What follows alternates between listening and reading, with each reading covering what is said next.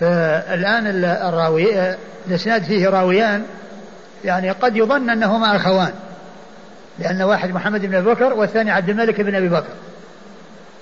يعني فقد يفهم وقد يظن أن هذا يروي عن أخيه واحد يروي عن أخيه ولكن ليس أخوين. أولهما محمد بن أبي بكر بن محمد بن عبد الحزم والثاني عبد آه، أبو بكر بن عبد آه، آه، أبو عبد الملك. عبد الملك بن أبي عبد الملك بن أبي بكر ابن عبد الرحمن ابن الحارث بن هشام. إقامة الزوج عند البكر سبعا. هل في ذلك رخصة له بترك صلاة الجماعة كما هو مشتهر عند بعض ال... لا ما تترك صلاة الجماعة. يعني يقيم عنده يعني من محبوس ما يظهر مع الباب. أبد يظهر يصلي ويرجع. وإنما المقصود آه، إعطاها هذا الحق إذا كان متزوجا لا يأتي إلى نسائه إلا بعد سبع. وكذلك أيضا إذا كان حتى لو لم يكن عنده يعني نساء يعني كونه يعني يكون معها وهذه المدة وهذا الأسبوع يعني ينسى غير كونه يجلس عندها يوم ثم يروح يسافر.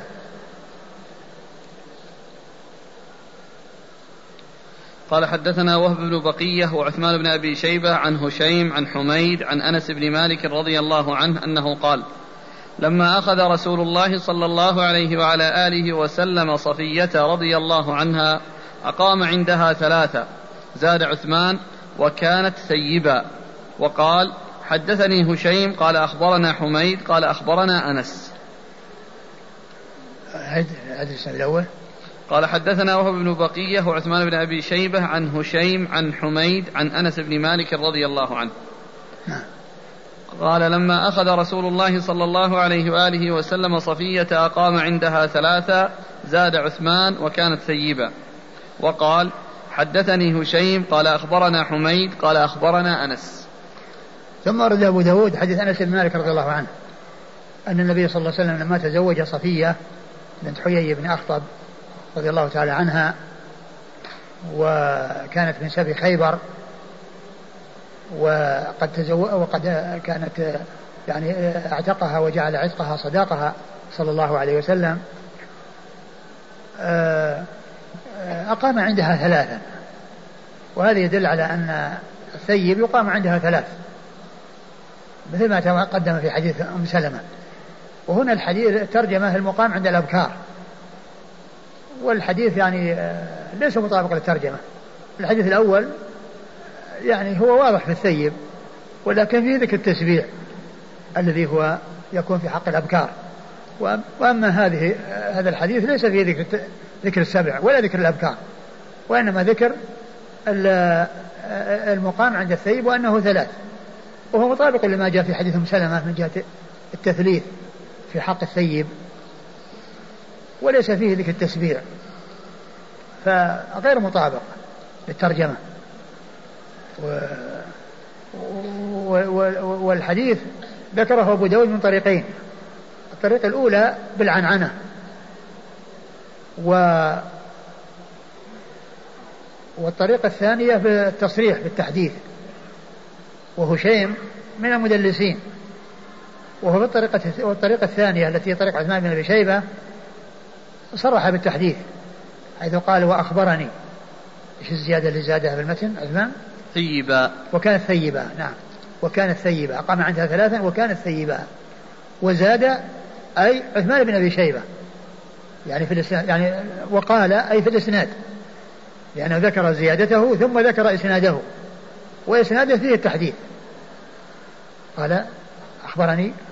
قال حدثني هشيم. قال أخبرنا يعني يقول عثمان بن أبي شيبة. الذي هو شيخ أبي داود في الإسناد الثاني.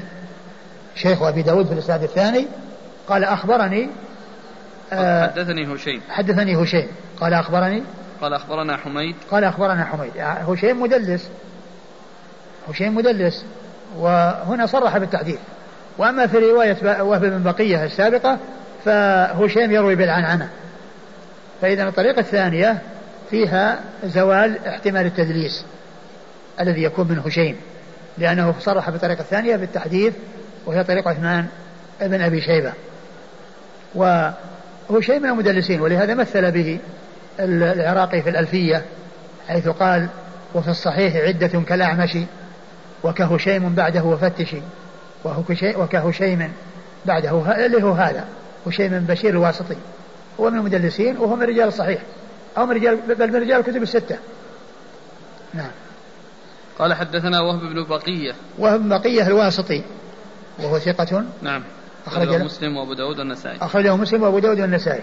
وعثمان بن أبي شيبة. وعثمان بن أبي شيبة الكوفي وهو ثقة أخرج حديثه أصحاب الكتب الستة إلا الترمذي وإلا النسائي فإنه أخرج عنه أخرجه في عمل اليوم والليلة. عن هشيم. عن هشيم بن بشير الواسطي ثقة أخرجه أصحاب الكتب الستة. عن حميد. عن حميد بن أبي حميد الطويل ثقة أخرجه أصحاب الكتب الستة. عن أنس. عن أنس بن مالك رضي الله عنه خادم رسول الله صلى الله عليه وسلم وأحد السبعة المعروفين بكثرة الحديث عن النبي صلى الله عليه وسلم. قال حدثنا عثمان بن أبي شيبة قال حدثنا هشيم وإسماعيل بن علية عن خالد الحذاء. الاسناد الثاني. زاد عثمان وكانت ثيبا وقال حدثني هشيم قال أخبرنا حميد قال أخبرنا أنس. يعني كله بال يعني هو نفس الإسناد الأول إلا أن الفرق أن الأول بالعنعنة والثاني بالتحديث والإخبار. قال حدثنا عثمان بن أبي شيبة قال حدثنا هشيم وإسماعيل بن علية عن خالد الحذاء عن أبي قلابة عن أنس عن أنس بن مالك رضي الله عنه أنه قال إذا تزوج البكر إذا تزوج البكر على الثيب أقام عندها سبعة وإذا تزوج الثيب أقام عندها ثلاثة ولو قلت إنه رفعه لصدقت ولكنه قال السنة كذلك. ثم ورد أبو داود حديث أنس. أنس بن مالك رضي الله عنه عن أبي قلابة عن أنس أن أن النبي صلى الله عليه وسلم قال إذا أقا إذا تزوج تزوج إيش؟ البكرة نعم إذا تزوج البكر على الثيب. إذا تزوج البكر على الثيب أقام عندها سبعا يعني يقيم عند البكر سبعا ثم يبدأ بالقسمة. وإذا تزوج الثيب آه، أقام عندها ثلاثا ثم بدأ بالقسمة ثم صار إلى القسمة.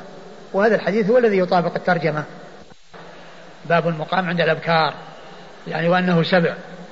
وفيه التفصيل بين الثيبات والأبكار بأن الثيب يقيم عندها ثلاث والبكر يقيم عندها سبعا. نعم. قال ولو قلت إنه رفعه لصدقت. ولو قلت إنه رفعه يعني لو قال قال رسول الله لو قال قال رسول الله صدق. لصدقت ولكنه آه، آه، يعني لم يقل قال رسول الله صلى الله عليه وسلم وإنما قال من السنة. ومعلوم أن السنة هي مرفوع حكما من قبيل المرفوع حكما مثل قال رسول الله صلى الله عليه وسلم. وفي بعض الروايات يعني جاء فيها قال رسول الله صلى الله عليه وسلم. وهذا فيه المحافظة على الألفاظ مع بيان أن قوله من السنة تعادل قال رسول الله صلى الله عليه وسلم وأنه لا فرق بين المرفوع حكما الذي هو من السنة والمرفوع تصريحا الذي هو قال رسول الله صلى الله عليه وسلم. والذي يقول هذا أبو قلابة لأن لو قلت إن أنس رفعه لصدقت ولكنه قال من السنة كذا. نعم. وهذا يبين لنا أن من السنة دليل على أن قول الصحابي من السنة أنه حكمه حكم الرافع. قال حدثنا عثمان بن أبي شيبة قال حدثنا هشيم وإسماعيل بن علية. إسماعيل بن إبراهيم بن مقسم بن علية نسبة إلى أمه وهو ثقة أخرج له أصحاب كتب الستة. عن خالد الحذاء. عن خالد بن مهران الحذاء وهو ثقة أخرجه أصحاب كتب الستة. عن أبي قلابة. عن أبي قلابة عبد الله بن زيد الجرمي. وهو ثقة أخرجه أصحاب كتب الستة. عن أنس بن مالك عن أنس بن مالك رضي الله عنه وقد مر ذكره.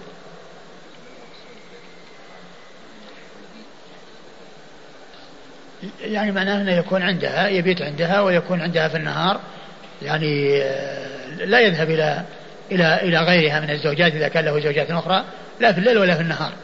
اللهم إلا إذا كان زيارة إذا كان زيارة يعني يعني يزور يعني زيارة لا بأس بذلك. مثل مثل ما كان النبي صلى الله عليه وسلم يعني يكون عند الواحدة في في نوبتها ويزور يعني صاحباتها.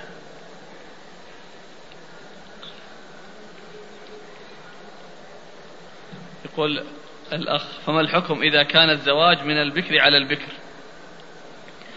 كيف البكر على البكر؟ يعني إذا كان تزوج يعني آه، واحدة اليوم واحدة بكرة إيه. على كل كلهم بحاجة هو يعني أقول مثل هذا يعني ينبغي أن يتريث إلى أن يكمل السبع عند الأولى إيه. هذا ماذا يفعل؟ ها؟ يعني يقسم بينهم يصير في قسمه ما دام إنها أقول وقع العقد يعني يقسم بينهم يبدأ بالقسمة من أول ليلة واحدة عندها ليلة والثانية عند عند الثانية. يعني ما يروح واحدة يأخرها سبع وهو قد عقد عليها. قد عقد عليهما جميعا. إذا كان وجد هذا الشيء يعني يبدو أنه يكون في قسمة.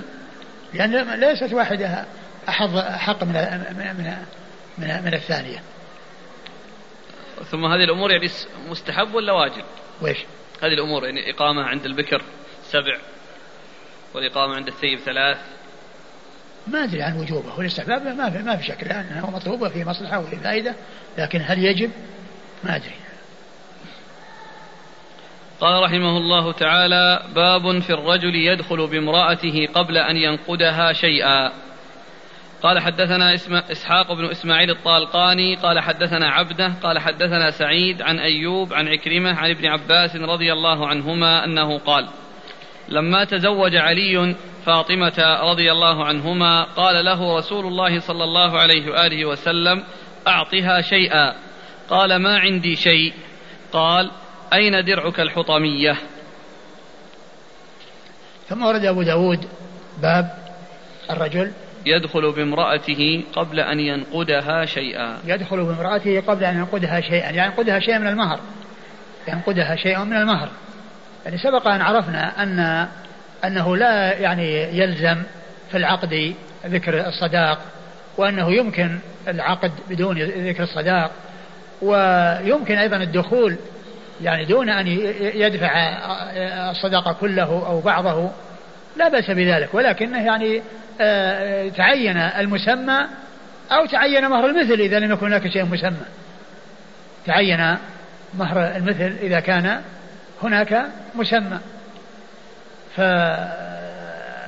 للإنسان أن يدخل دون دون أن يكون المهر قد سلم أو سلم كله.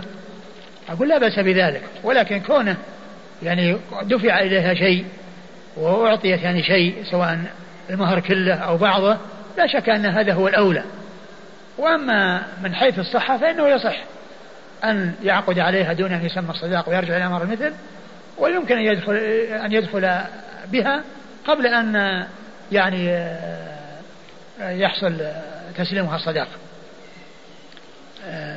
أورد حديث ابن عباس. أورد حديث ابن عباس. قال لما تزوج علي فاطمة قال له رسول الله صلى الله عليه وآله وسلم أعطها شيئا. قال ما عندي شيء. قال أين درعك الحطمية؟ لما تزوج علي فاطمة رضي الله تعالى عنهما قال أعطها شيئا. قال ما عندي شيء. قال أين درعك الحطمية؟ يعني معناها أعطها إياها. أعطها إياها. ومحل الشاهد منه يعني كونه يعني معنى تزوجها يعني معناه أنه آآ آه، آآ آه، يحتمل أن يكون تزوجها عقد عليها ولم يدخل بها ويحتمل يكون عقد ودخل.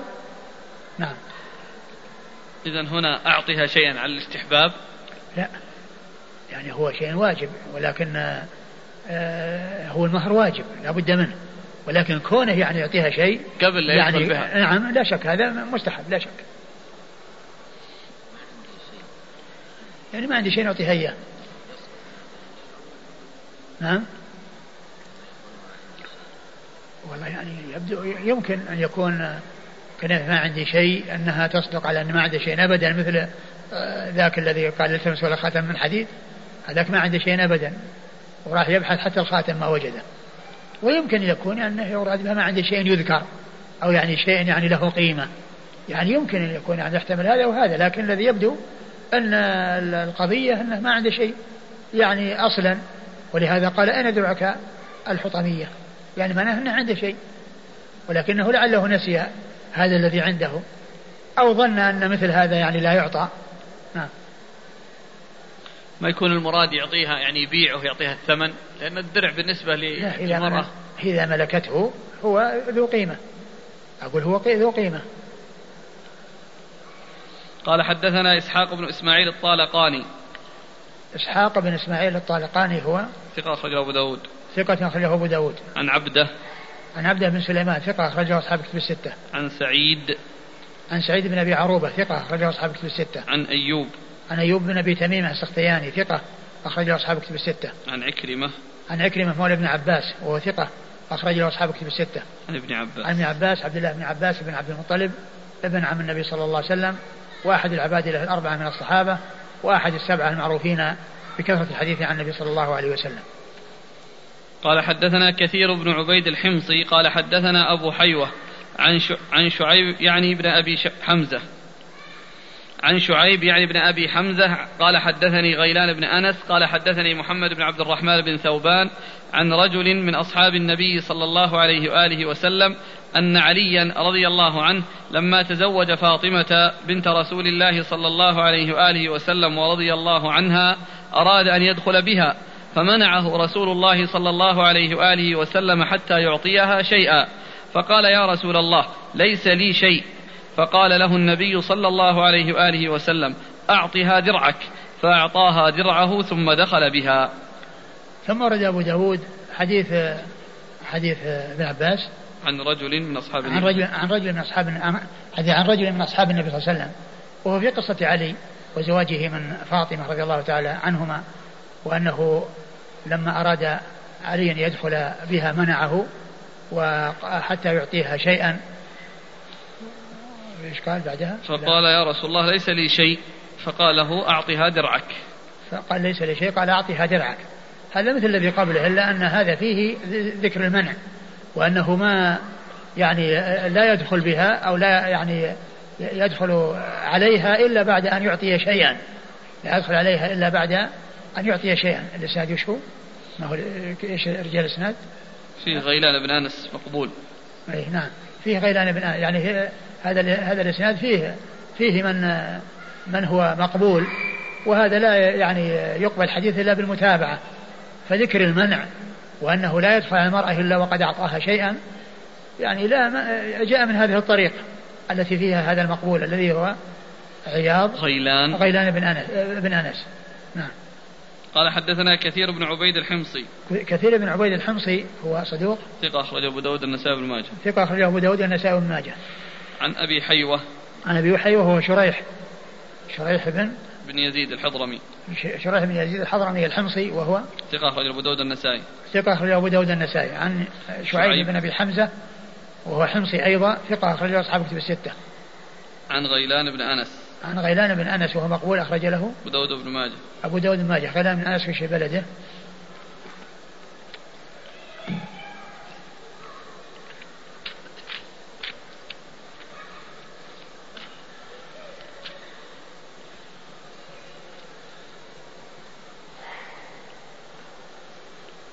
دمشقي قال أبو يزيد الدمشقي. دمشقي؟ أي. إيه. ومحمد بن علي ومحمد بن عبد الرحمن بن ثوبان شيخه؟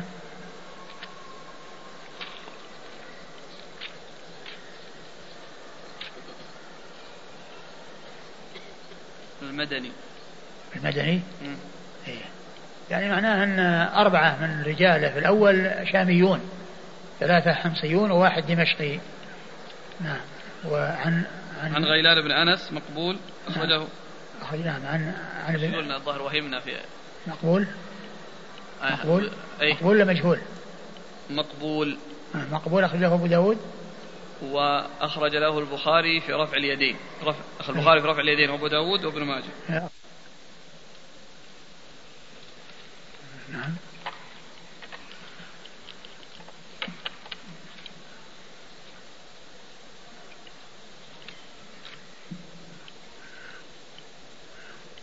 عن محمد بن عبد الرحمن بن ثوبان.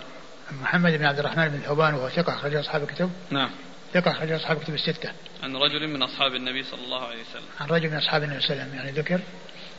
في النسخة اللي عندي ما ما في شيء لكن لعله زاد شيء أو الأشبال.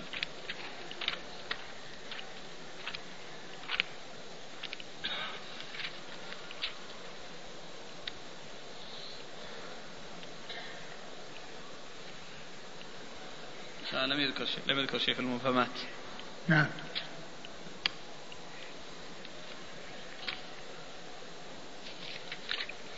قال حدثنا كثير يعني ابن عبيد قال حدثنا أبو حيوة عن شعيب عن غيلان عن عكرمة عن ابن عباس رضي الله عنهما مثله. حدثنا؟ كثير يعني ابن عبيد. نعم. قال حدثنا أبو حيوة عن شعيب عن غيلان عن عكرمة عن ابن عباس رضي الله عنهما مثله. يعني هنا ذكر يعني ذكر عكرمة وابن عباس. نعم. يعني لكن هذا اللي هو المقبول موجود فيهما. نعم. نعم. قال حدثنا كثير يعني ابن عبيد عن أبي حيوة عن شعيب عن غيلان عن عكرمة عن ابن عباس مثله. يعني مر في الإسناد السابق. قال أسماء, حد أسماء هؤلاء. نعم. قال حدثنا محمد بن الصباح البزاز قال حدثنا شريك عن منصور عن طلحة عن خيثمة عن عائشة رضي الله عنها أنها قالت أمرني رسول الله صلى الله عليه وآله وسلم أن أدخل امرأة على زوجها قبل أن يعطيها شيئا. قال أبو داود وخيثمة لم يسمع من عائشة. ثم ورد أبو داود حديث عائشة رضي الله عنها أن النبي صلى الله عليه وسلم أمره أن يدخل امرأة على زوجها ولم يعطيها شيئا. يعني مع أنه ما قدم لها شيئا من صداقها. وهذا فيه دليل على أن أنه يكون يمكن الدخول بدون أن يعطيها شيئا. لكن الحديث أيضا غير صحيح لأن فيه انقطاع بين خيثمة وعائشة. قال حدثنا محمد بن الصباح البزاز. محمد بن الصباح البزاز هو ثقة أخرج أصحاب الكتب. ثقة أخرج أصحاب الكتب الستة. عن شريك. عن شريك بن عبد الله النخعي الكوفي القاضي وهو صدوق اختلط لما ولي القضاء وحديثه أخرجه آه، البخاري تعليقا ومسلم وأصحاب السنن. عن منصور عن منصور وهو ابن معتمر ثقة أخرج أصحاب الكتب الستة عن طلحة عن طلحة بن مصرف اليامن ها؟ ابن مصرف طلحة بن مصرف شفتها كذا؟ إيه ها؟ نعم يروي عن من؟ عن خيثمة يعني رأيتها في, في عند مين؟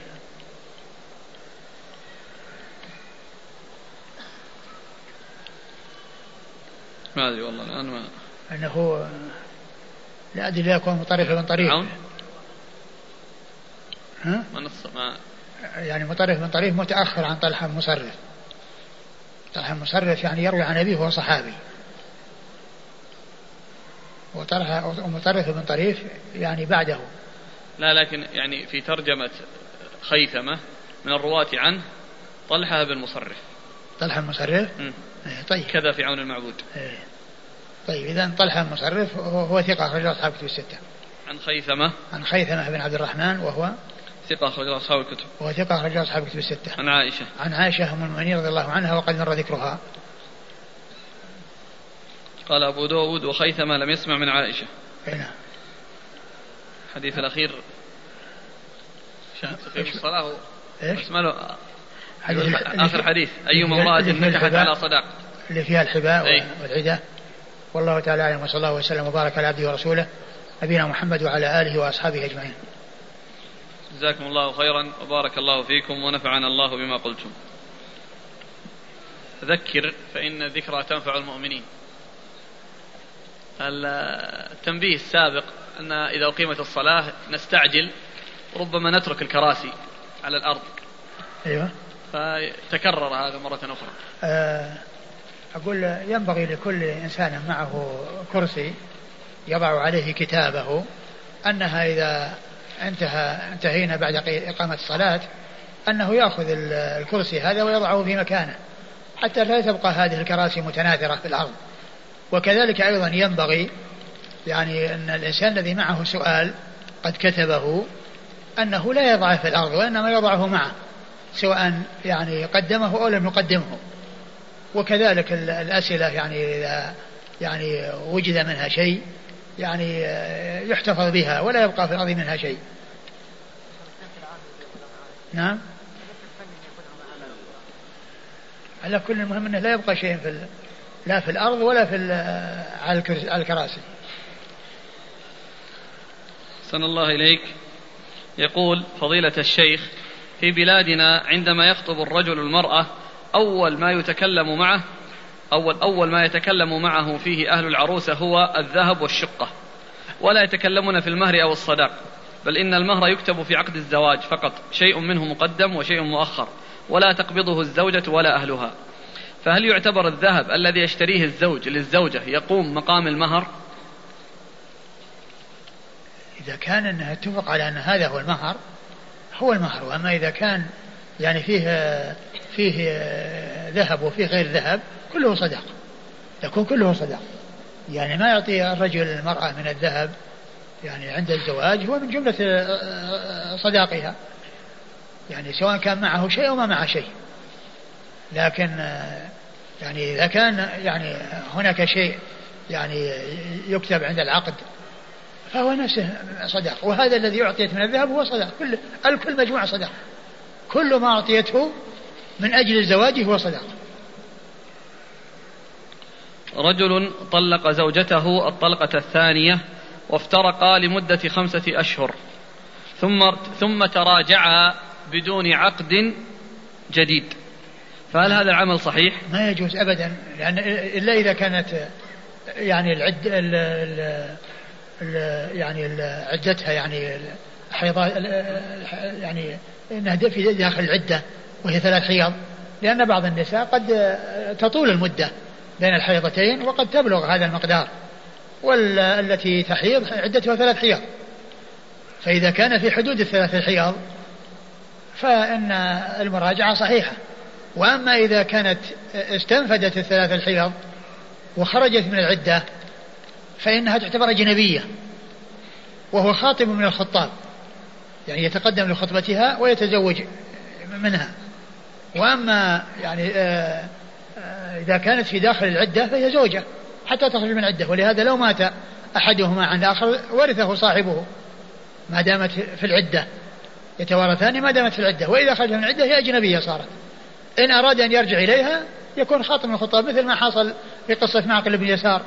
الذي الذي نزل فيه فلا تعذرون إياك فلا إياك أزواجهن إذا ترضى بينهم بالمعروف فإن آه فإنه تركها حتى خرج من العدة فجاء يخطبها فجاء يخطبها وأقسم أخوها ألا يزوجها إياه فنزلت الآية. فإذا كان هذه الخمسة أشهر هي في العدة لأن لأن المدة بين الحيضتين تطول يعني بعض النساء قد تبقى مدة طويلة بين الحيضتين. فإذا كانت في داخل العدة فالمراجعة صحيحة. وإن كانت بعد العدة فإنه لا بد من الزواج لا بد من عقد زواج. الآن يقول هو رجع إليها بدون عقد ومضى على هذا العمل عشر سنوات. كيف يصحح الوضع؟ بس ما ندري هل إن كان الأمر كما قلت أن المرأة يعني الحيضات متباعدة بعضها عن بعض يعني يكون بينها فترة وأن الخمسة الأشهر التي دخل عليها بها داخلة في حدود العدة فالأمر صحيح ما في إشكال لأنه راجعها في عدتها. وأما إذا كانت خرجت من العدة فالزواج يعني طبعا غير صحيح ويكون النكاح شبهة ولا بد من من عقده لا بد من تجديد العقد. هل يجوز للرجل أن يتكلم مع مع المرأة أثناء النظر إليها في بيتها مع وجود محرمها؟ النظر في الخطبة. النظر ما فيه إشكال. وأما الكلام معها ما أدري. قال الإمام أبو داود السجستاني رحمه الله تعالى حدثنا محمد بن معمر قال حدثنا محمد بن بكر البرساني قال أخبرنا ابن, جريج عن عبد بن شعيب عن أبيه عن جده رضي الله عنه أنه قال قال رسول الله صلى الله عليه وعلى آله وسلم أيما امرأة نكحت على صداق أو حباء أو عدة قبل عصمة النكاح فهو لها وما كان بعد عصمة النكاح فهو لمن أعطيه. وأحق ما أكرم عليه الرجل ابنته أو أخته. بسم الله الرحمن الرحيم. الحمد لله رب العالمين. وصلى الله وسلم وبارك على عبده ورسوله نبينا محمد وعلى آله وأصحابه أجمعين. أما بعد إيش الباب؟ باب في الرجل يدخل بامرأته قبل أن ينقدها شيئا. آه، يقول الإمام أبو داود السجستاني رحمه الله تعالى تحت ترجمة باب الرجل يدخل بامرأته قبل أن ينقدها شيئا. آه، سبق أن مر حديث في هذا الباب وبقي حديث واحد. هو هذا الحديث حديث عمرو بن شعيب عن أبيه عن جده.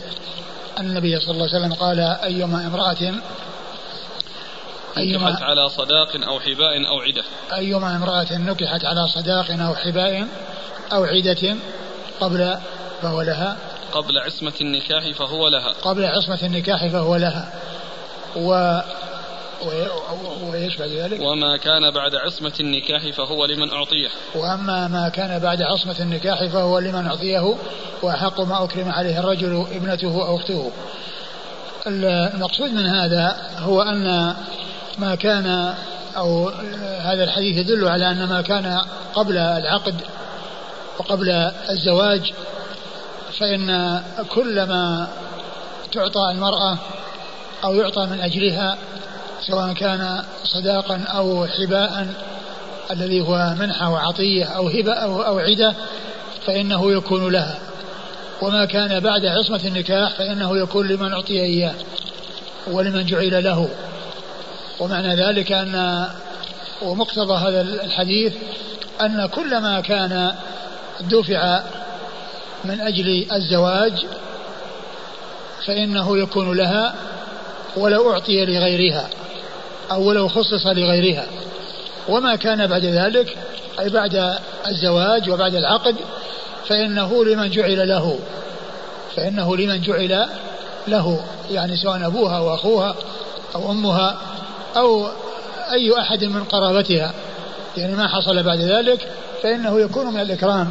ومن الإحسان وليس مرتبط بالزواج لأنه حصل بعد الزواج لأنه حصل بعد الزواج. وما كان قبل الزواج فإنه يكون لها سواء كان خصص يعني آه، لها أو لغيرها فإنه يكون كله لها فإنه يكون كله لها وليس لأحد منه شيء. هذا هو مقتضى هذا الحديث.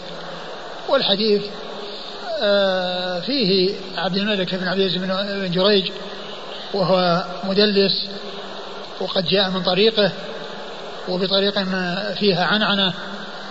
فضعفه الشيخ الألباني رحمه الله من أجل تدليس ابن جريج ومن أجل عنعنة ابن جريج.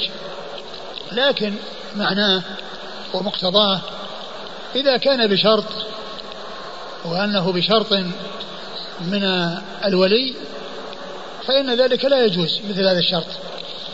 لأن هذا يؤدي إلى العضل وإلى تفويت الزواج عليها بسبب العراقيل التي تكون في الطريق إليها من ذلك الولي الذي يشترط لنفسه شيئا الذي يشترط لنفسه شيئا. أما إذا أعطي من غير اشتراط ومن غير مواطأة وإنما هو إكرام فإنه لا بأس بذلك. وسواء كان قبل العقد أو بعده. سواء كان قبل العقد أو بعده إذا كان من غير اشتراط.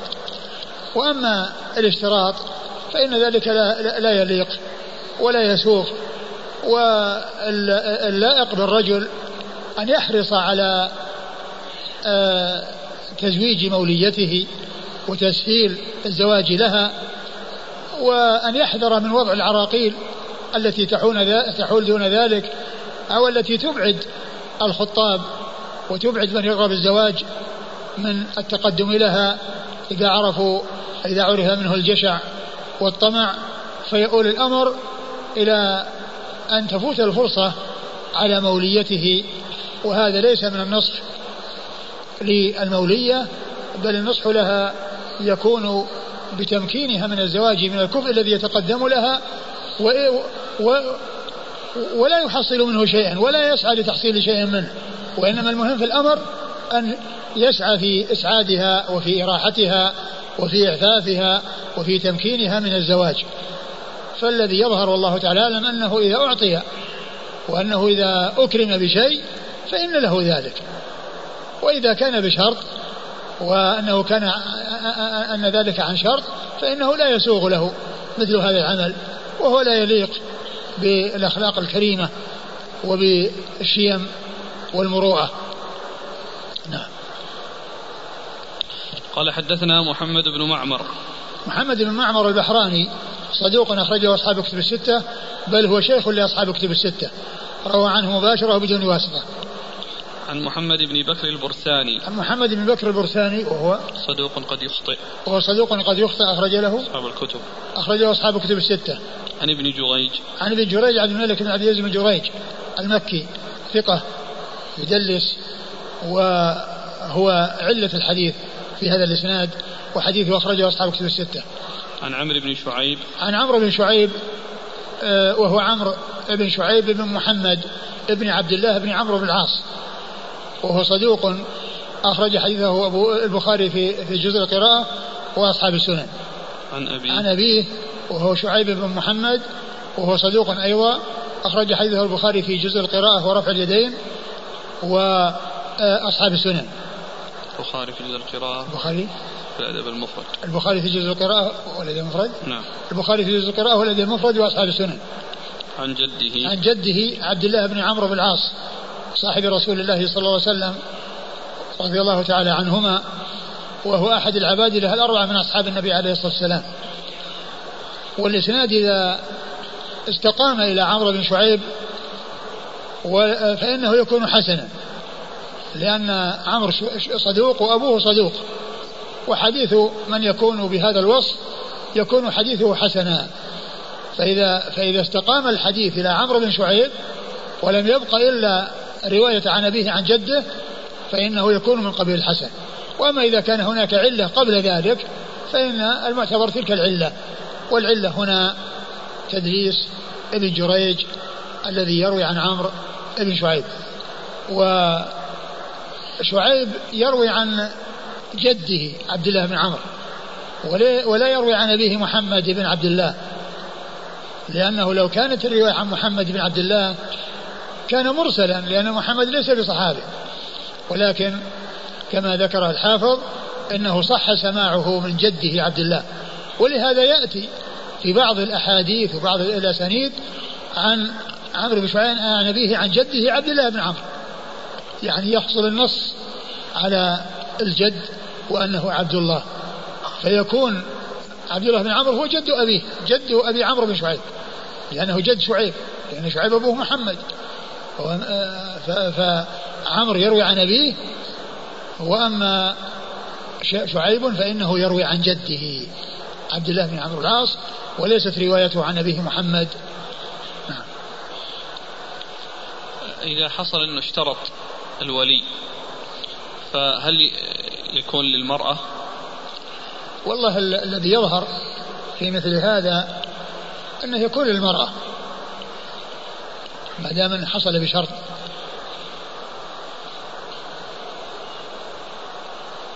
الآن الذي يحصل أن الإنسان قد يدفع في الظاهر المهر للبنت لكن بعد ذلك يأخذه الأب أو الأخ. فهو في الظاهر أنه يعطى للبنت. إذا كان أعطي. للبنت أو أعطي أو أعطي لوليها فهو لها. وإن أعطي لوليها والواجب عليه المحافظة عليه. وتأدية الأمانة إلى أهلها وعدم وأن لا يبخس منها شيئا ولا يقصر في شأنها. بل الذي ينبغي له أن يزيدها هو إذا كان الأمر يتطلب زيادة ما هو يأخذ منها؟ بهذه المناسبة مناسبة الزواج. المناسب أن يزيد وأن يساعد وأن يعين ولا يكون شأنه الجشع والطمع. فإذا أخذه وأكله أو استعمله فإن ذلك لا يسوق. إلا أن الأب إذا أخذ من آه يعني من صداق ابنته بعض أهل العلم جازه لأن لأنه كما جاء في الحديث أنت ومالك لأبيك؟ قالوا ويد الوالد مبسوطة في يد ولده فإذا أخذ شيئا يعني لا يجحفه ولا ولا يضر به فإنه لا بأس بذلك. ولكن مع هذا فاللائق والذي ينبغي هو المحافظة على مال تلك المولية وعدم أخذ شيء منه. قال رحمه الله تعالى باب ما يقال للمتزوج. قال حدثنا قتيبة بن سعيد قال حدثنا عبد العزيز يعني بن محمد عن سهيل عن أبيه عن أبي هريرة رضي الله عنه أن النبي صلى الله عليه وعلى آله وسلم كان إذا رفأ الإنسان إذا تزوج قال بارك الله لك وبارك عليك وجمع بينكما في خير. قال حدثنا قتيبة بن سعيد قال حدثنا عبد العزيز يعني بن محمد عن سهيل عن أبيه عن أبي هريرة رضي الله عنه. أن النبي صلى الله عليه وعلى آله وسلم كان إذا رفع الإنسان إذا تزوج قال بارك الله لك وبارك عليك وجمع بينكما في خير. ثم ورد أبو داود رحمه الله هذه الترجمة وهي باب ما يقال للمتزوج. يعني ما يفاتح به عند لقيه وعند اللقاء به عند الزواج من الدعاء له فإنه يدعى له بهذا الدعاء. الثابت عن رسول الله صلى الله عليه وسلم وقوله بارك الله لك وبارك عليك وجمع بينكما في خير وجمع بينكما في خير. هذا هو الذي يقال للمتزوج. وفي الجاهلية كانوا يقولون بالرفاء والبنين بالرفاء والبنين. هذه هذه تهنئة أهل الجاهلية. وهذا هو الدعاء الذي يكون من في الجاهلية أن يقولوا بالرفاء والبنين. يعني ما تحصل السعادة وتحصل الوئام والوفاق والسكون والهدوء وكذلك تحصل البنين. ولكن جاء الإسلام بترك هذه التس... هذه التهنئة أو هذا الدعاء والإتيان بما هو خير منه. وبارك الله لك وبارك عليك وجمع بينكما في خير. فدعي له بالبركة وأن يحصل الوئام والوفاق والجمع بينهما على خير. وهذا هو الذي يريده المتزوج. وهذا هو الذي يريده المتزوج لأن كل خير يحصل, بذلك ويدخل في في هذا العموم سواء كان البنين وغير البنين. لأن هذا لفظ عام يعني يشمل كل خير يكون في الزواج. فهي آه، آه، دعاء جاءت به السنة عن رسول الله صلى الله عليه وسلم فيه الخير وفيه البركة. قوله رفأ يعني هنأه ودعا له والترفئة قيل أن أصلها أن المقصود بها أنها من من السكون والمقصود بها السكون وهي سكون روعة وهدوءه وأنه يحصل السكن بهذا الزواج. والله تعالى يعني امتن على العباد بالزواج وليسكن الأزواج إلى الزوجات. ومن آياته أن جعل لكم من أنفسكم أزواجا لتسكنوا إليها وجعل بينكم مودة ورحمة. وقيل إنه من آه، من من الوئام والوفاق وأنه مأخوذ من رفع الثوب. وهو يعني آه، يعني آه، يعني لم أطرافه وإذا كان فيه فتق أو شق فإنه يرفع بمعنى أنه يضم بعضه إلى بعض فيكون فيه بدل آه، آه، التمزق وبدل آه، الشق يعني رفعه ووصل بعضه ببعض. فيكون الزواج يعني يراد أن يكون فيه الوئام ويكون فيه الاجتماع. على ما هو خير. كان إذا رفأ من تزوج؟ إذا رفأ الإنسان إذا تزوج. إذا رفأ الإنسان إذا تزوج قال بارك الله لك وبارك عليك وجمع بينكما في خير. نعم. قال حدثنا قتيبة بن سعيد. قتيبة بن سعيد بن جميل بن طريف البغلاني وبغلان قرية من قرى بلخ وهو ثقة أخرج له أصحاب كتب الستة. عن عبد العزيز يعني بن محمد. عن عبد العزيز يعني بن محمد وهو الدراوردي وهو صدوق أخرج له أصحاب كتب الستة. عن سهيل. عن سهيل بن أبي صالح وهو صدوق أخرج له أصحاب كتب الستة ورواية آه، البخاري عنه مقرونة. وأما مسلم فإنه رواله. عن أبيه. عن أبيه أبو صالح السمان وهو ذكوان اسمه ذكوان ولقبه السمان ويقال الزيات لأنه كان يجلب السمن والزيت فقيل له السمان وقيل له الزيات. وهو ثقة أخرجه أصحاب كتب الستة. عن أبي هريرة عبد الرحمن بن صخر الدوسي صاحب رسول الله صلى الله عليه وسلم وحديثه وهو أكثر الصحابة حديثا على الإطلاق رضي الله عنه وأرضاه. فيه عبارات في التهنئة أخرى فهل من العبارات المنهي عنها أن يدعو الإنسان بيت مال وعيال. والله ال ال هذا يشبه يعني الرفاء والبنين. دعاء الجاهلية بالرفاء والبنين. ولكن المشروع هو الإتيان بما أرشد إليه الرسول الكريم صلى الله عليه وسلم وبما فعله الرسول الكريم عليه الصلاة والسلام وهو الذي جاء في هذا الحديث الذي سمعناه والذي مر بنا. وهو لا شك أن في ذلك الخير والبركة. وأما مثل العبارات الأخرى التي مثل هذا القبيل هي آه، أقول هذا شبيه بتهنئة الجاهلية. يعني كونه بيت بيت عيال بيت نعم نفس نفس الشيء. الأخ يقول هل يقال هذا الدعاء قبل الدخول أو بعده أو عند عقد النكاح أو؟ لا عند عقد النكاح بعد عقد النكاح إذا وجد لأن إذا وجد عقد النكاح وجد الزواج. إذا حصل العقد عند العقد وبعد العقد يعني يقول بارك الله لك وبارك عليك وجمع بينك بالخير عند العقد أو عند الزواج إذا لقيه بعد الزواج وإذا كان حضر العقد وهذا يدعو له بهذا الدعاء. بالأمس عندنا راوي. عبد ربه؟ نعم. أي وش وجدتم فيه؟ الأخوان جزاهم الله خير بحثوا. فوجدوا أنه عبد الع... أردت أن نقرأ عليك. نعم.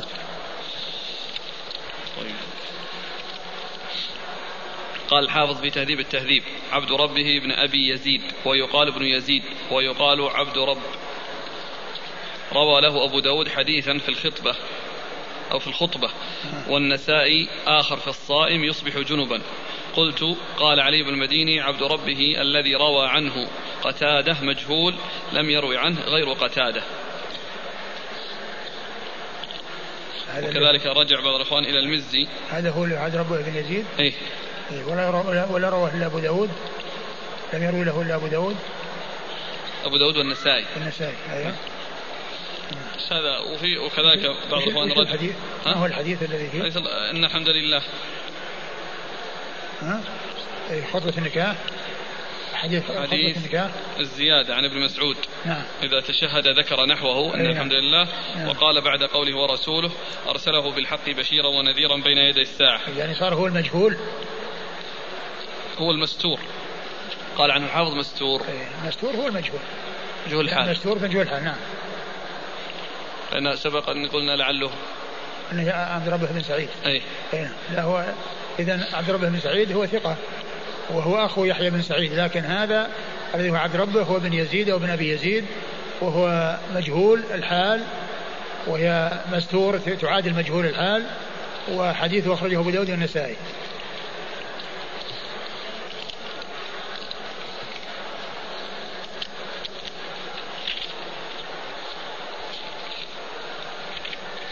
قال رحمه الله تعالى باب في الرجل يتزوج المرأة فيجدها حبلا قال حدثنا مخلد بن خالد والحسن بن علي ومحمد بن أبي السري المعنى.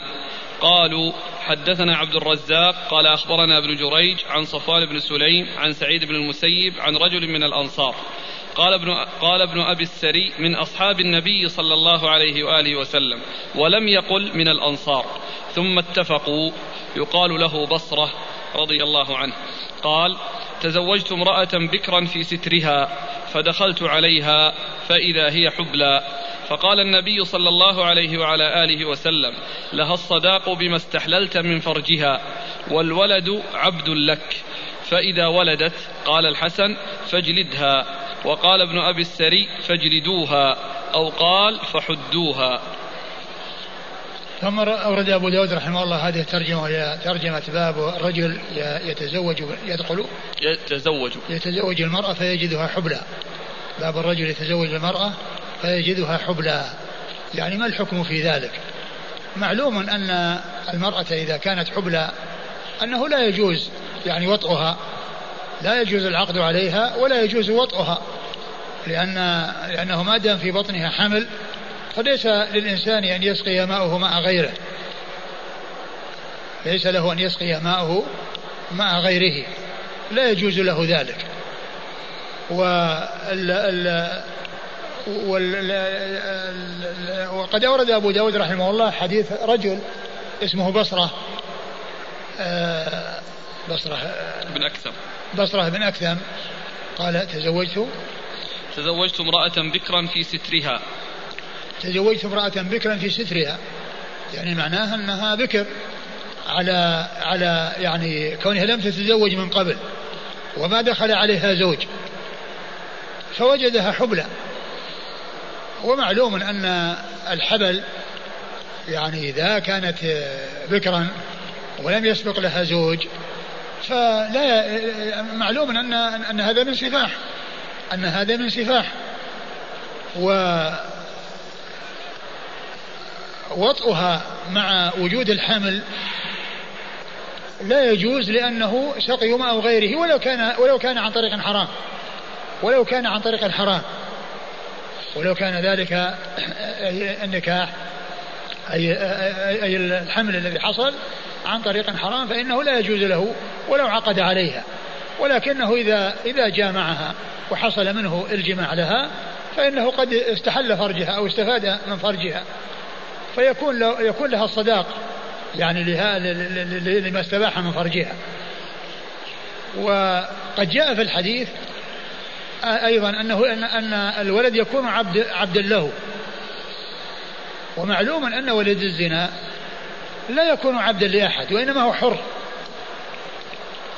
وإنما هو حر وليس له عبودية لأحد. ولكن إذا صح الحديث لو صح الحديث يحمل على أنه يحسن إليه ويربيه ويكون يعني يتولى خدمته فيكون بمثابة العبد. وأما كونه يكون مملوكا له ويكون رقيقا له فإن ذلك لا يصح. والعلماء اتفقوا على أن ابن الزنا إنما هو حر وليس عبدا لأحد. أعد المتن. قال بصرة رضي الله عنه تزوجت امرأة بكرا في سترها فدخلت عليها فإذا هي حبلى. فقال النبي صلى الله عليه وعلى آله وسلم لها الصداق بما استحللت من فرجها. قال له النبي لها الصداق بما استحللت من فرجها. يعني ما دام أنه وطأها فإن لها الصداق بما استحل من فرجها وأما كونه عبدا فإن هذا يعني مخالف لما عليه الإجماع من أن ولد الزنا يكون حرا وليس بعبد. ولو صح يحمل على ما أشرت إليه وهو الذي ذكره بعض العلماء. لها الصداق بما استحللت من فرجها والولد عبد لك فإذا ولدت قال الحسن فاجلدها. فإذا ولد وكذلك أيضا يعني كونه يجلدها ويتولى جلدها أيضا هذا غير مستقيم لأن الذي يتولى الجلد هو السلطان والحدود يقيمها الولاة ولا يقيمها الإنسان.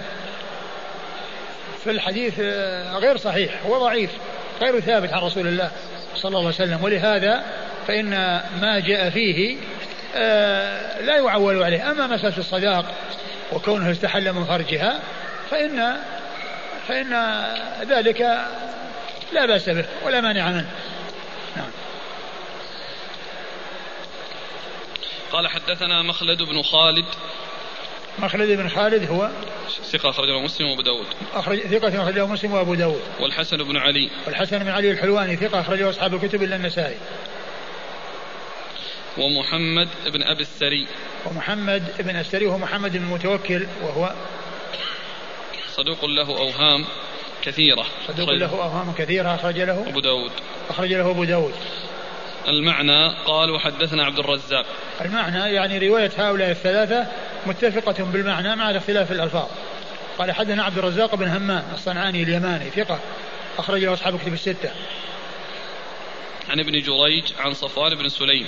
عن ابن جريج وهو عبد الملك بن عبد العزيز ابن جريج الذي مر ذكره في الإسناد السابق وهو ثقة يدلس أخرج حديثه أصحاب كتب الستة. عن صفوان بن سليم. عن صفوان بن سليم وهو ثقة أخرجه أصحاب كتب الستة. عن سعيد بن المسيب. عن سعيد المسيب وهو, وهو تابعي ثقة من فقهاء التابعين في من السبعة الفقهاء السبعة في عصر التابعين في المدينة وحديثه أخرجه أصحاب كتب الستة. عن بصرة. عن بصرة يعني وهو صحابي أخرج حديثه أبو داود. نعم. وحده. نعم. أخرج حديثه أبو داود.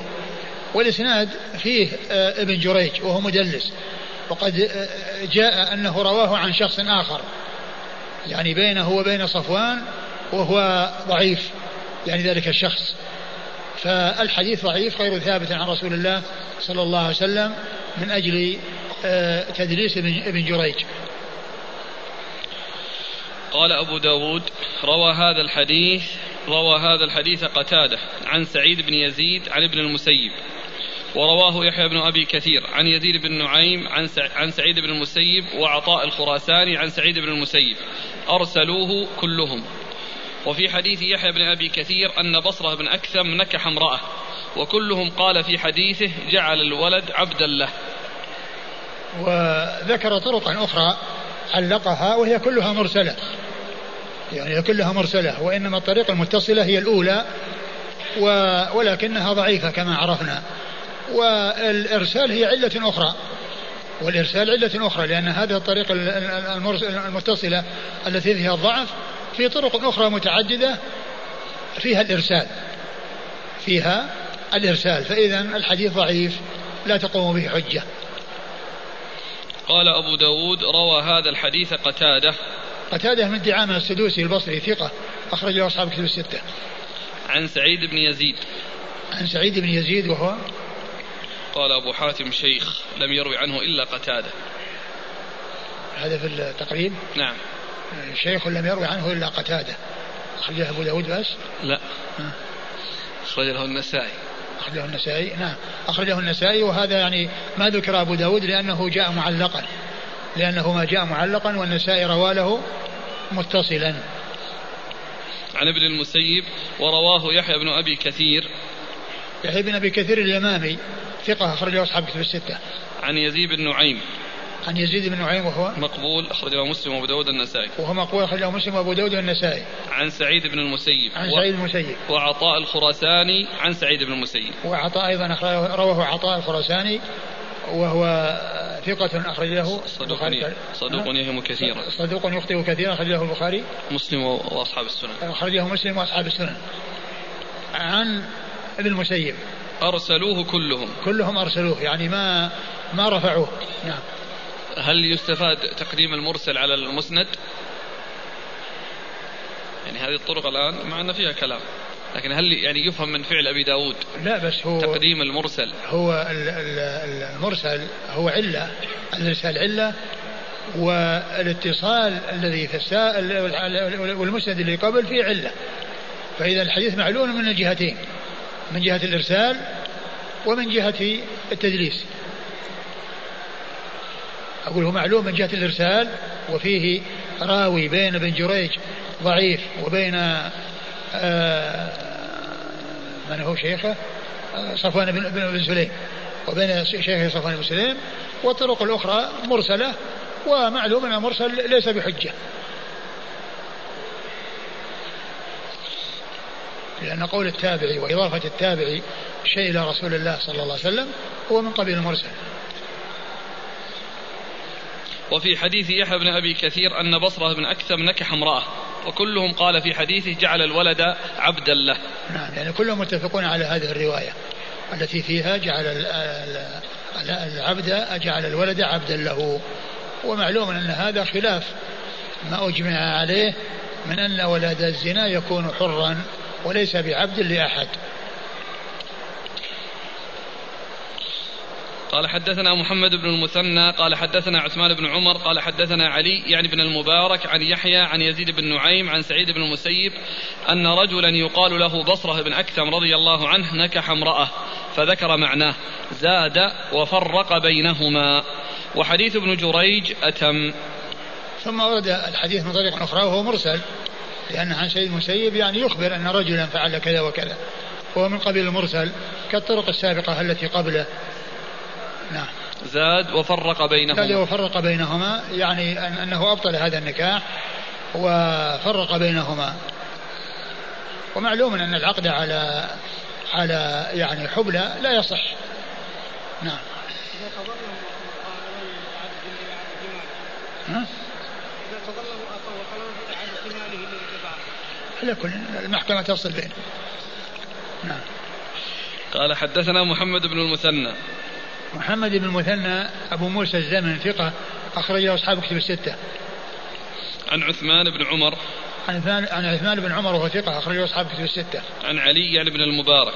عن علي بن المبارك وهو صدوق. ثقة أخرجه أصحاب الكتب. ثقة أخرجه أصحاب الكتب. عن يحيى عن يحيى بن أبي كثير. عن يزيد بن نعيم عن سعيد بن المسيب. عن يزيد بن نعيم هو الذي مر ذكره مقبول. نعم. أخرج له آه، مسلم وأبو داود النسائي. مسلم وأبو داود النسائي. عن, عن سعيد المسيب آه، وهو مرسل. نعم. الأخوة ترى عندهم استشكالات في هذا الحديث. نعم. مثل هذا يقول رجل نسأل الله العافية زنى بامرأة عندما علم أنها حبلى تزوج بها. فما حكم النكاح؟ لا يصح. لا يصح ذلك. لا يعقد على حامل ولا يعقد على حبلى هو نفسه. ولو كان هو نفسه. لأنه يعني إذا إذا إذا تزوجها يعني معناه ينسب الولد إليه. ومعلوم أن الولد جاء من سفاح وما جاء من نكاح. الولد من سفاح فلا يجوز العقد عليها ولا يجوز التزوج بها وهي حامل. لكن يمكن أن يتزوج بها إذا وضعت. وصارت غير حامل. إذا صارت غير حامل يمكن الزاني يتزوج الزانية. بدلا من أن يفعلوا ذلك بالحرام يفعلون بالحلال. ويعف أحدهما الآخر. أحسن. جاء سؤال. جاء سؤال في قضية لمن ينسب الولد؟ ما ينسب لأحد. ما ينسب. مثل أولاد الزنا لا ينسبون لأحد وإنما يعني يذكر لهم يذكر لهم نسب. يعني يناسب بأن آه، يقال فلان ابن فلان يعني بأن يكون عبد الله أو عبد الرحمن لأن آه، هو صحيح إذا قيل عبد ابن عبد الله أو ابن عبد الرحمن أو ابن عبد العزيز الكل عباد الله. فيعني آه، يذكر له نسب يعني يتميز به ولا ينسب إلى إلى الزاني ولا إلى غير الزاني. لا ينسب إلى أحد. الزاني لا ينسب إليه ولا يحصل الزاني ولدا بالزنا وليس له إلا الحجر كما قال ذلك رسول الله صلى الله عليه وسلم. وإنما يذكر له نسب يميز به عن غيره وينبغي أن تكون نسبه بشيء يناسب وبشيء يصلح بأن يعبد لله عز وجل. نعم. هذا السؤال الذي ذكره محمد عارف. هي قضية إذا أراد أن يستر عليها. يقول إذا وجد الرجل المرأة حبلى وسترها ولم يرد أن يفضحها. وهذا قريب منه. من تزوج بكرا وكانت مدخولا بها من الزنا فهل يمسكها زوجها؟ لا لا يمسكها زوجها.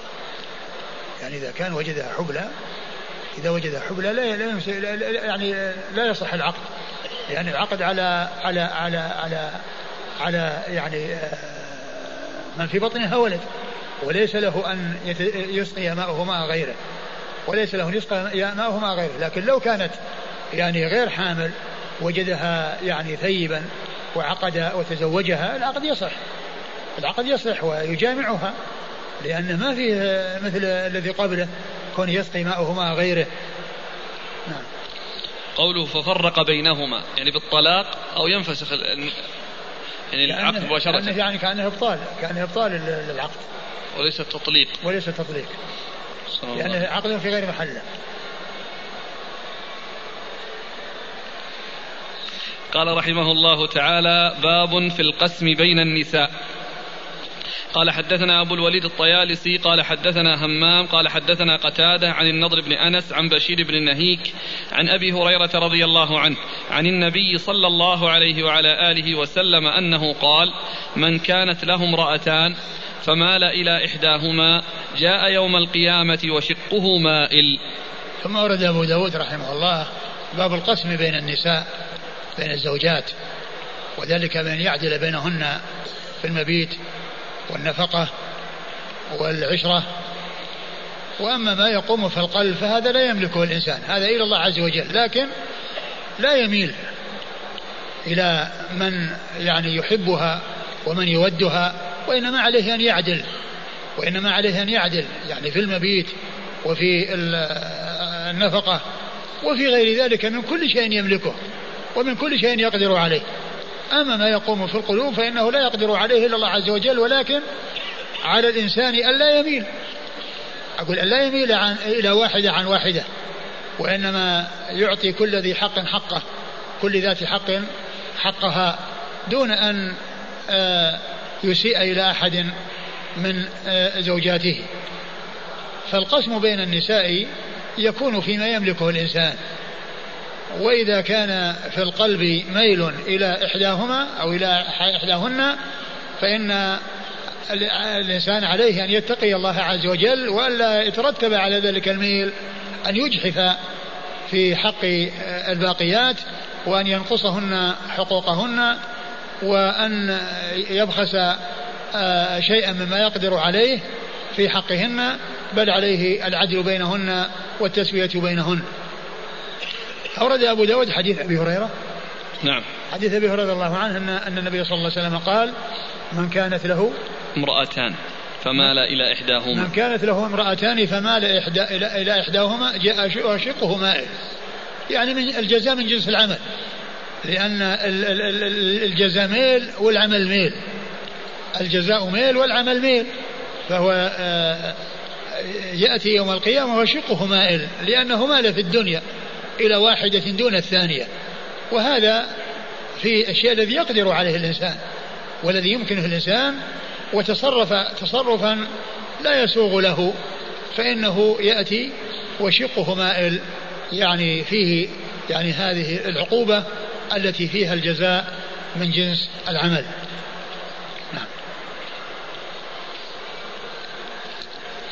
قال حدثنا أبو الوليد الطيالسي. أبو الوليد الطيالسي هشام بن عبد الملك الطيالسي ثقة أخرجه أصحاب كتب الستة. عن همام. عن همام بن يحيى ثقة أخرجه أصحاب كتب الستة. عن قتادة عن, عن النضر. قتادة مر ذكره النضر بن أنس, أنس وهو ثقة. نعم أخرجه أصحاب الكتب وهو ثقة أخرجه أصحاب الكتب الستة. عن بشير بن نهيك. عن بشير بن نهيك وهو ثقة.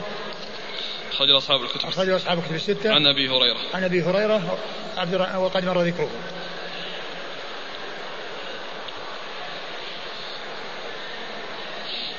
قال حدثنا موسى بن إسماعيل قال حدثنا حماد عن أيوب عن أبي قلابة عن عبد الله بن يزيد الخطمي. عن عائشة رضي الله عنهما أنها قالت كان رسول الله صلى الله عليه وعلى آله وسلم يقسم فيعدل. ويقول اللهم هذا قسمي فيما أملك فلا تلمني فيما تملك ولا أملك. قال أبو داود يعني القلب. أعيد الإسناد. قال حدثنا موسى بن إسماعيل قال حدثنا حماد عن أيوب عن أبي قلابة عن عبد الله بن يزيد الخطمي عن عائشة رضي الله عنهما أنها قالت كان رسول الله صلى الله عليه وعلى آله وسلم يقسم فيعدل. ويقول اللهم هذا قسمي فيما أملك فلا تلمني فيما تملك ولا أملك. قال أبو داود يعني القلب. ثم ورد أبو داود حديث عائشة رضي الله عنها أن النبي صلى الله عليه وسلم كان يقسم فيعدل. كان يقسم فيعدل يقسم بين نسائه فيعدل بينهن. ويقول اللهم إن هذا قسمي فيما أملك فلا فلا تلمني فلا تلمني فيما تملك. تملك ولا أملك. قال أبو داود يعني القلب يعني ما يكون في القلب من المودة وزيادة المودة لإحدى الزوجات على غيرها من الزوجات فإن هذا لا يملكه إلا الله عز وجل.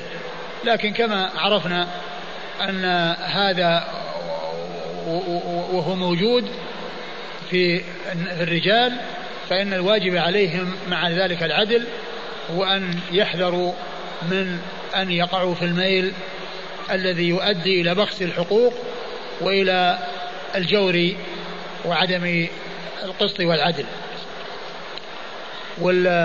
والحديث آه، أورده أبو داود يعني بهذا الإسناد وهو إسناد صحيح. يعني رجاله كلهم ثقات. والشيخ الألباني رحمه الله جود إسناده في المشكات. في التعليق على المشكات. وفي الإرواء ضعفه. وقال إنه من رواية حماد بن سلمة وقد جاء من رواية حماد بن زيد وإسماعيل بن علية آه يعني من طريق مرسلة فيها إرسال. قال وقالوا وهذان مقدمان على حماد بن سلمة. فيكون آه يعني آه فيكون مرسلا لكن كما سبق أن عرفنا إذا تعارض الوصل والإرسال وكان من وصل ثقة فإن الوصل زيادة من الثقة وهي مقبولة. فالذي يظهر صحة الحديث وثبوته ولا يؤثر كون يعني بعض الرواة يعني أرسلوه لأنه ما دام من جاء من طريقة صحيحة يعني مستقيمة يعني مسندا ومتصلا فإنه يعتبر ذلك وعلى القاعدة المشهورة عند المحدثين إذا تعارض الوصل والإرسال فإن الوصل مقدم لأن مع المرسل مع الواصل زيادة ليست مع المرسل وتكون مقبولة وهي زيادة من ثقة. نعم. قال حدثنا موسى بن إسماعيل موسى بن إسماعيل التبوذكي البصري ثقة أخرجه أصحاب كتب الستة. عن حماد حماد بن سلمة وهو ثقة أخرجه البخاري تعليقا ومسلم وأصحاب السنن. عن أيوب عن أيوب بن أبي تميم السختياني ثقة أخرجه أصحاب كتب الستة. عن أبي قلابة عن أبي قلابة عبد الله بن زيد الجرمي ثقة أخرج له أصحاب كتب الستة. عن عبد الله بن يزيد الخطمي عن عبد الله بن يزيد الخطمي وهو ثقة وهو ثقة صحابي وهو صغير صحابي صغير أخرجه أصحاب كتب الستة. عن الشيخ عله بأن حماد بن زيد وإسماعيل بن علية روياه وأرسلاه وجاء مرسلا من طريقهما. وأما حماد بن سلمة فقد جاء مسندا متصلا ليس فيه إرسال. قال وحماد بن زيد وإسماعيل بن علية يعني مقدمان على آه، حماد بن زيد حماد بن سلمة يعني في الثقة فيكون آه، يعني ما جاء من طريقهما أرجح. وهو نفسه في المشكلات كما قلت إنه جود الاسناد قال إسناده جيد. قال إسناده جيد. ومعلوم أن القاعدة عند المحدثين أنه إذا تعارض الوصل والإرسال وكان من آه، وصله آه، فإنه يقدم الوصل على الإرسال لأن آه، لأن الوصل زيادة من ثقة فتكون مقبولة. أحسن الله إليك هذه لو تبحث جيد لأنها مسألة ترى فيها خلاف عند أهل المصطلح. نعم. هذه مسألة إذا تعارض الوصل والإرسال. نعم فيها خلاف لكن هذا هو هو المشهور أن الم- أن الوصل يعني زيادة من ثقة. وهذا يأتي في أحاديث كثيرة. أقول يأتي في أحاديث كثيرة تقدم يعني شيء منها. يعني ان ان وفي حديث قريب مر بنا ما النكت. قريب. أقول مر بنا حديث قريب من هذا القبيل. ما أتذكر الآن وش. بس نقول إن ترى الحافظ في النكت يعني قال عبارة مفادها أن هذا ليس على إطلاقه وأنه ينظر في القرائن والأحوال لأنه أحيانا يحصل يعل يعل المر المسند بالمرسل وأحيانا كما ذكرتم يقال إنها زي الثقه فهي- والحافظ في التقريب في ال- في البلوغ قال صححه ابن حبان والحاكم وما أدري هل معهما ثالث قال ورجح الترمذي إرساله. ورجح الترمذي إرساله. هكذا قال الحافظ يعني عزى يعني تصحيحه إلى ابن حبان والحاكم. و- و- وأظن معهما ثالث ما- ادري هل يعني ما أنا متأكد. وقال ورجح ال- الترمذي إرساله أنه مرسل. وعلى كل معنى صحيح. أقول معنى صحيح ما في إشكال. لا الفائدة تعم إن شاء الله القاعدة يعني ترى هي نعم. ما الحديث يعني تتعرض الحديث معناه مستقيم لا إشكال فيه ولا ولا يعني آه يعني آه خفاء في معناه. قال حدثنا أحمد بن يونس قال حدثنا عبد الرحمن يعني بن أبي الزناد عن هشام بن عروة عن أبيه أنه قال قالت عائشة رضي الله عنها يا ابن أختي كان رسول الله صلى الله عليه وآله وسلم لا يفضل بعضنا على بعض في القسم من مكثه عندنا وكان قل يوم إلا وهو يطوف علينا جميعا فيدنو من كل امرأة من غير مسيس حتى يبلغ إلى التي هو يومها فيبيت عندها. ولقد قالت سودة بنت زمعة رضي الله عنها حين أسنت وفرقت أن يفارقها رسول الله صلى الله عليه وعلى آله وسلم يا رسول الله يومي لعائشة فقبل ذلك رسول الله صلى الله عليه وآله وسلم منها قالت نقول في ذلك أنزل الله تعالى وفي أشباهها أراه قال وإن امرأة خافت من بعلها نشوزا. ثم أورد أبو داود حديث عائشة رضي الله عنها. أن أنها قالت ل من هو؟ عروة؟ عروة نعم. يعني قالت يا ابن أخي. يا ابن أختي. يا ابن أختي. قالت يا ابن أختي لأن عروة ابن الزبير ابن العوام يعني أخو عبد الله بن الزبير يعني هي خالته هي خالتهما. فقالت يا ابن أختي إن النبي صلى الله عليه وسلم كان لا يفضل بعضنا كان لا يفضل بعض لا يفضل بعضنا على بعض في لا القسم. يفضل بعضنا على بعض في في القسم. في القسم. يعني في القسم بين النساء. يعني معناه يعني في المبيت والمكث. كان يسوي بينهن. كل واحدة لها يومها وليلتها. وكان في ال- ال- اليوم الذي يكون عند واحدة يطوف على نسائه فيدنو منهن ويتحدث إليهن من غير مسيس. يعني من غير أن يحصل مجامعة أو استمتاع. وإنما يعني كان يؤنسها و يعني آه، يدخل السرور عليها ويتفقد أحوالها. فكان في يعني آه، نساؤه لا يفقدنه كل يوم يعني يرينه في كل يوم يعني حتى يأتي إلى صاحبة النوبة فيستقر عندها ويعطيها ما تستحق في نوبتها صلى الله عليه وسلم. فعائشة رضي الله عنها وأرضاها بينت أنه كان يقسم بين نسائه وأنه لا يفضل بعضهن على بعض. وقالت إن أن سودة لما أسنت سودة بن زمعة رضي الله عنها وكان النبي صلى الله عليه وسلم تزوجها قبل الهجرة بعدما ماتت خديجة وهاجرت معه. فلما أسنت وفرقت يعني خشيت أن النبي صلى الله عليه وسلم يفارقها. أرادت أن تبقى في عصمته وأن تظفر بهذا الشرف والفضل الذي هو كونها أما للمؤمنين وزوجة من سيدات من, من زوجات سيد المرسلين صلى الله عليه وسلم. فقالت إني أهب نوبتي لعائشة فقبل ذلك رسول الله صلى الله عليه وسلم.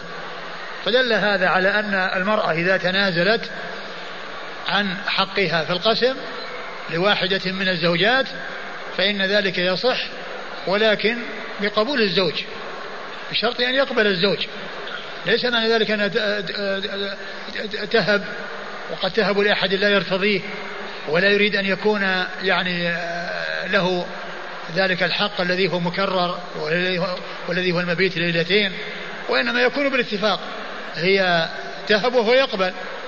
يعني تهب وهو يقبل. فقبل ذلك رسول الله صلى الله عليه وسلم فكان يقسم لليلة ليلتين. وزمعة رضي الله وسودة من زمعة رضي الله عنها تنازلت عن حقها من مبيته وقسمه لها صلى الله عليه وسلم. ولكنه ولكنها بقيت في عصمته وكان يؤنسها كما ويدخل عليها كما يدخل على سائر النساء. ولكن الليلة التي لها والتي تنازلت عنها لعائشة كان يعطيها لعائشة فكان يقسم لعائشة ليلتين ولكل واحدة من زوجاته الباقيات ليلة واحدة صلى الله عليه وسلم. نعم. قالت نقول في ذلك أنزل الله تعالى وفي أشباهها. أراه قال وإن امرأة خافت من بعلها نشوزا. ثم قال يعني نرى أن, أن, أن, أن هذه الآية نزلت في يعني في مثل هذه الحال وإن امرأة خافت من بعلها نشوزا أو إعراضا فلا جناح عليهما. والمقصود من ذلك أن المرأة إذا خافت نشوز وأرادت أنها تبقى على عصمته وألا يطلقها فإنها يمكن أن تتفق معه على على أن تتنازل عن حقها لغيرها وأن تبقى في عصمته. ومعلوم أن أن هذه مصلحة وهذه فائدة. قد قد تلاحظها النساء وقد تريدها النساء.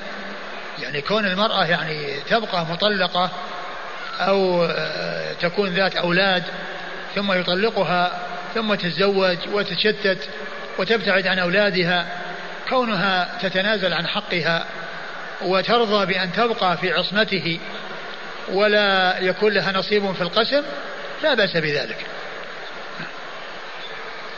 هنا أن سودة رضي الله عنها حين أسنت وفرقت. فرقت يعني من الفرق والخوف والخشية. الفرق المقصود به الخشية والخوف خافت أن يطلقها.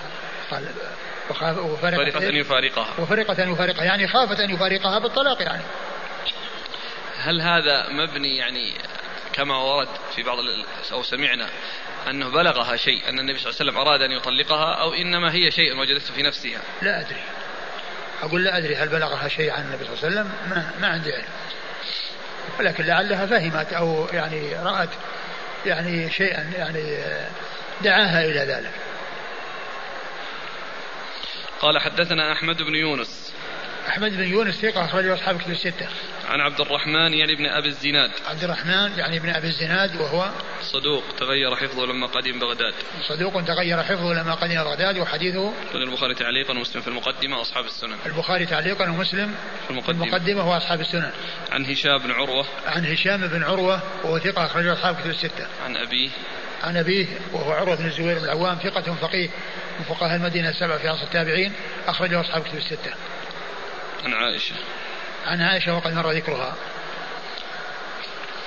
قال حدثنا يحيى بن معين ومحمد بن عيسى المعنى قال حدثنا عباد بن عباد عن عاصم عن معاذ عن عائشة رضي الله عنها أنها قالت كان رسول الله صلى الله عليه وآله وسلم يستأذننا إذا كان في يوم المرأة منا بعدما نزلت ترجي من تشاء منهن وتؤوي إليك من تشاء. قالت معاذة فقلت لها ما كنت تقولين لرسول الله صلى الله عليه وآله وسلم؟ قالت كنت أقول إن كان ذلك إلي لم أوثر أحدا على نفسي.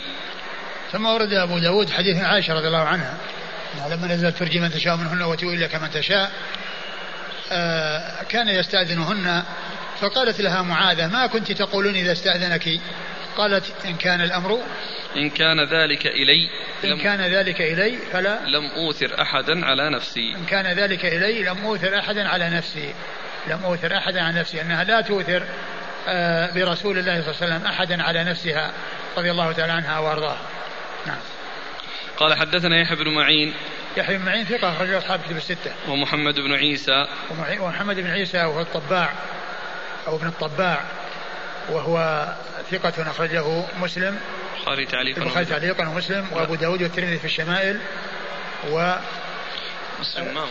ما هو مسلم فيه؟ لا. البخاري تعليقا البخاري داود. تعليقا وأبو داود والترمذي في الشمائل والنسائي بن ماجه. والنسائي وابن ماجه.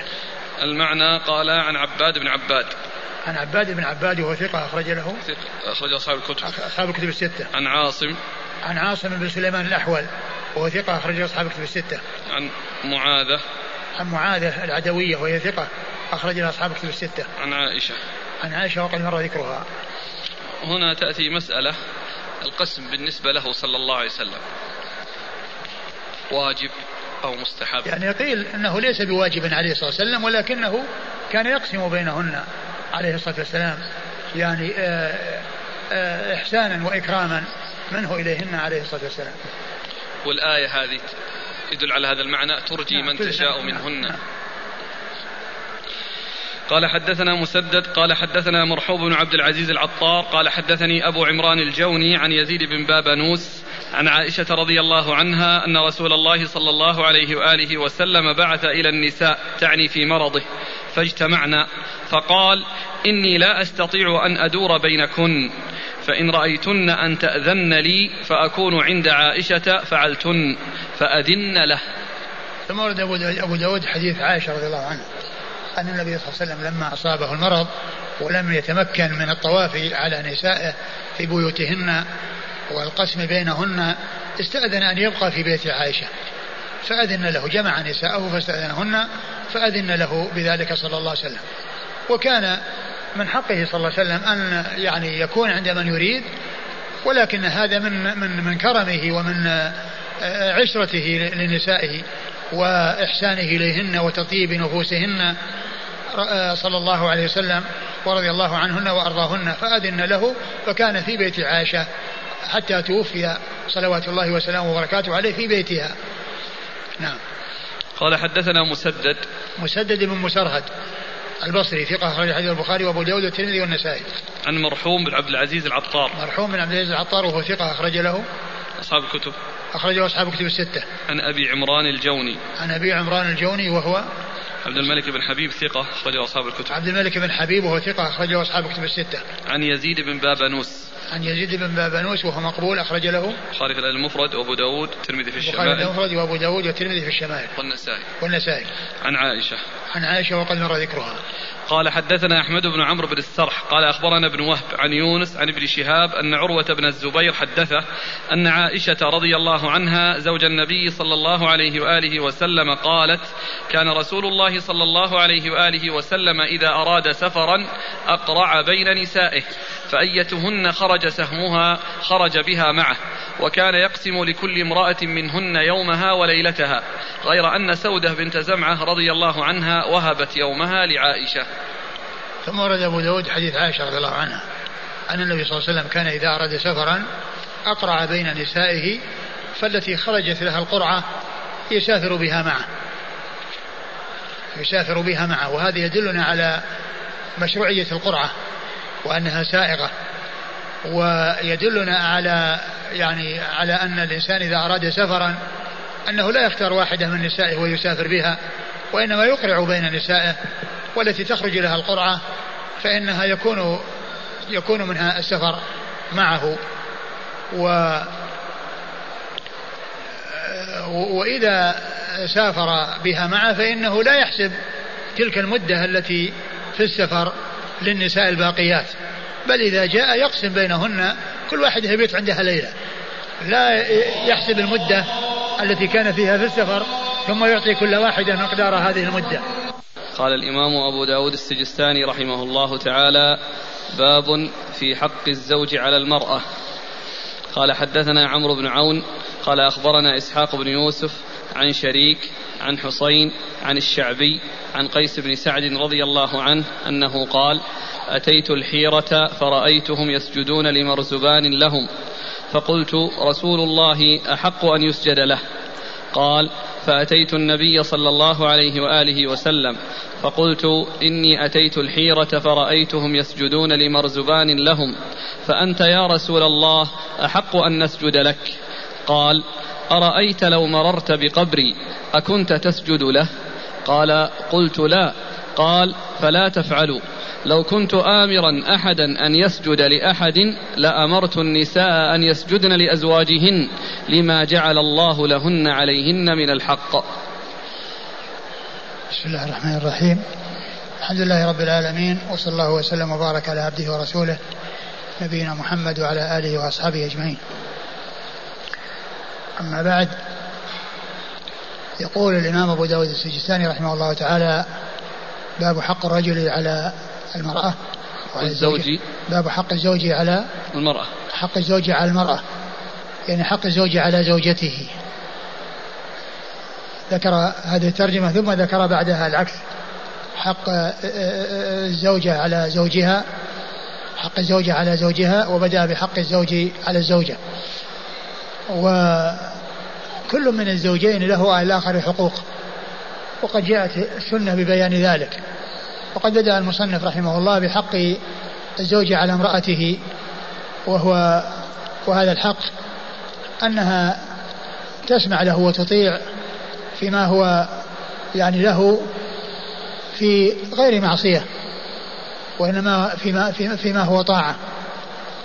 وتقوم بشؤون بيته وتربية أولاده في بيته والقرار في بيته وعدم الخروج يعني إلا بإذنه وغير ذلك من الأمور التي هي مطلوبة من النساء للرجال. وقد بدأ أبو داود رحمه الله في حديث قيس بن سعد بن عبادة رضي الله عنه الذي فيه بيان عظيم حق الزوج على زوجته وأن أمر الأمر وأن الأمر عظيم إذ بين صلى الله عليه وسلم أنه لو كان آمرا أحدا أن يسجد لأحد لا أمر الزوجة أن تسجد لزوجها وذلك لعظيم حقها حقه عليها. هذا يدلنا على عظم حق الزوجة حق الزوجة على الزوجة وأن على الزوجة أن تحرص على تأدية ذلك الحق العظيم الذي بين النبي صلى الله عليه وسلم عظيم شأنه أنه لو كان لأحد من البشر أن يسجد لأحد من البشر لكان لكانت الزوجة أو لأمرت الزوجات بأن يسجدن لأزواجهن والسجود لا يكون إلا لله سبحانه وتعالى. والسجود لا يكون لله عز إلا لله سبحانه وتعالى ولكن هذا فيه بيان عظيم شأن حق الزوج على زوجته. قيس بن سعد بن عبادة رضي الله عنه آه ذكر أنه جاء الحيرة وأنه رآهم يسجدون لمرزبان لهم والمرزبان هو الزعيم والكبير والقائد والمرجع. فلما رأى أن هذا يكون من المخلوقين للمخلوق قال أحق من يفعل ذلك معه من المخلوقين هو رسول الله صلى الله عليه وسلم. فجاء إلى النبي صلى الله عليه وسلم وأخبره بهذا بهذا الذي شاهده وبهذا الذي رآه. فالنبي صلى الله عليه وسلم قال له أرأيت لو مررت بقبري أكان لك أن تسجد له فقلت لا. قال قال فلا. قال فلا تفعلوا. قال قال فلا فلا تفعلوا. فإني لو كنت آمرا أحدا يسجد لأحد لأمرت المرأة أن تسجد لزوجها لما لما له من الحق عليها. لما جعل الله لهم عليهن من الحق. لما جعل الله لهم عليهن من الحق يعني للرجال على النساء وللأزواج على الزوجات من الحق أي من عظيم أو من عظيم الحق. وأن ذلك الحق عظيم آه، آه، يدل على عظمه هذا الذي أخبر النبي, صلى الله عليه وسلم عن أمر لا يكون آه، عن أمر لا يكون أن لو كان سائغا لكان هذا هو الأولى وهذا هو الأحق بأن يسجد له. والحديث فيه هذه الجملة التي هي أرأيت لو مررت بقبري أكنت ساجدا له. وهذه لم تأتي من غير هذا الطريق. والطريق فيه شريك ابن عبد الله النخعي الكوفي وهو آه، صدوق آه، يعني يخطئ كثيرا وساء حفظه لما ولي القضاء. فهي مما انفرد به ومما تفرد به ولم يتابع عليه فتكون يعني غير صحيحة. وأما باقي الحديث فقد جاء يعني أحاديث أخرى تدل على ما تدل, تدل على ما دل عليه. فإذا يستثنى من ذلك قصة القبر وما عدا ذلك الأحاديث الآتية بعد ذلك هي كلها بمعناه وكلها دالة على ما دل عليه. نعم. الحيرة. الحيرة بلد بلاد الفرس. التعظيم